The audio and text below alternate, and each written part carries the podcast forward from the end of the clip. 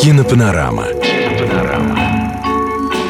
Программа о нашем кино.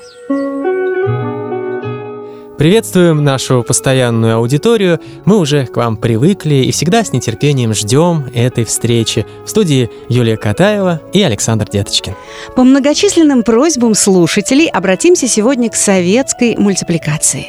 Уж больно удачные были у нас выпуски про Винни-Пуха и кентервильское привидение. Еще «Жил-был пес». Чудесная совершенно история. Мы тоже рассказывали.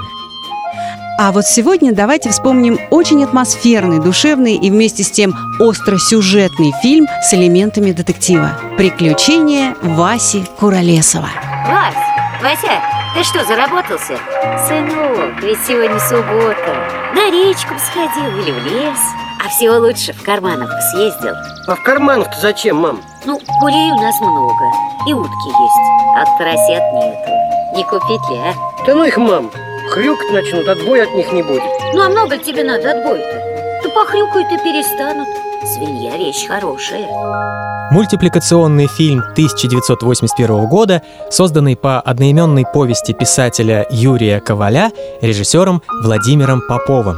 Он, в общем-то, для взрослых, но детям тоже можно. Ну, Васька, жалко, Рашпиль тебя не замочил. Главный герой, парень из деревни Сычи, Вася Куролесов, по просьбе матери отправляется на рынок купить поросят. Бери, парень, поросятки славные. Пятачки-то у них стоят маленькие. Каких же тебе пятачков надо? С пластинку патефонную? Там его обманывают преступники. Они, конечно, мультяшные, обаятельные, но тем не менее. Вместо двух поросят ему подсовывают пса в мешке. Отработанная схема от злоумышленников по кличке Рашпиль и Курочкин. Далее в дело вступает милиция города Карманова, капитан Болдырев, старшина Тараканов и Куролесов. В качестве агента под прикрытием помогает им обезвредить бандитов. Мошенник, которого мы ищем, пожилой, а этот слишком молод. Ну-ка, парень, рассказывай, зачем ты усы налепил? Для маскировки. Он лепит, и я буду лепить. Парень, он хотя и на вид простоватый, голова у него светлая. К тому же начитанный. Ему знаком метод дедукции, и, внимательно исследовав мешок, в котором ему подсунули собаку вместо поросенка, Вася догадывается, где именно прячется подозреваемый – в Тарасовке. Правда, на задержание ведет себя бестолково и дело проваливает. Да, но накануне его по ошибке задерживают в камере предварительного заключения, где он знакомится с еще одним рецидивистом по кличке Батон. Сейчас сижу по глупости. Одному лосю рога пошибал. За что?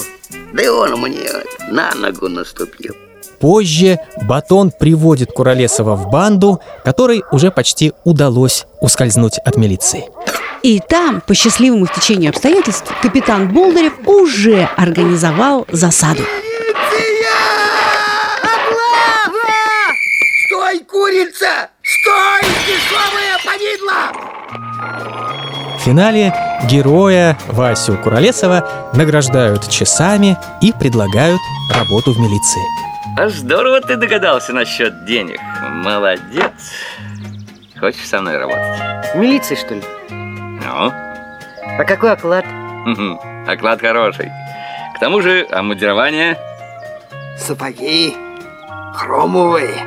Это все хорошо, но в чем же главная причина успеха этого мультфильма, Саш? А в чем? Ну как в чем? В актерском составе, конечно. Только представь себе, какие это голоса.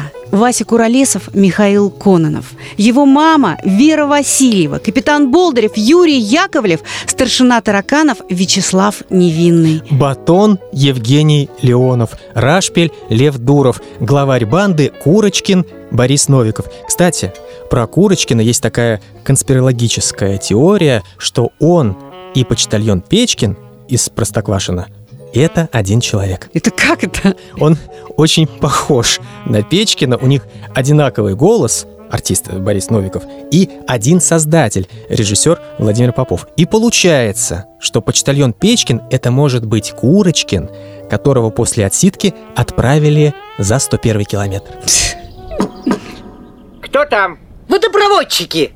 А чего вам надо? Хотим водопровод починить. А у меня нету водопровода. У меня колодец. Ладно, откройте, мы из милиции. Ну, не знаю. Интересная версия, конечно. У этой детективной истории есть, кстати, продолжение. Еще две части трилогии писателя Юрия Коваля. «Пять похищенных монахов» и «Промах гражданина Лошакова». По ним фильмы, кстати, снять не успели. Конечно, 80-е закончились, и технологии были утрачены. Зато на основе звуковой дорожки мультфильма позже был сделан радиоспектакль. Действительно, там такая актерская работа, что это можно слушать без видеоряда. Вот такое кино. Взгляни, взгляни в глаза мои суровые. Взгляни, быть может, в последний раз. Кинопанорама. На радио «Калина Красная».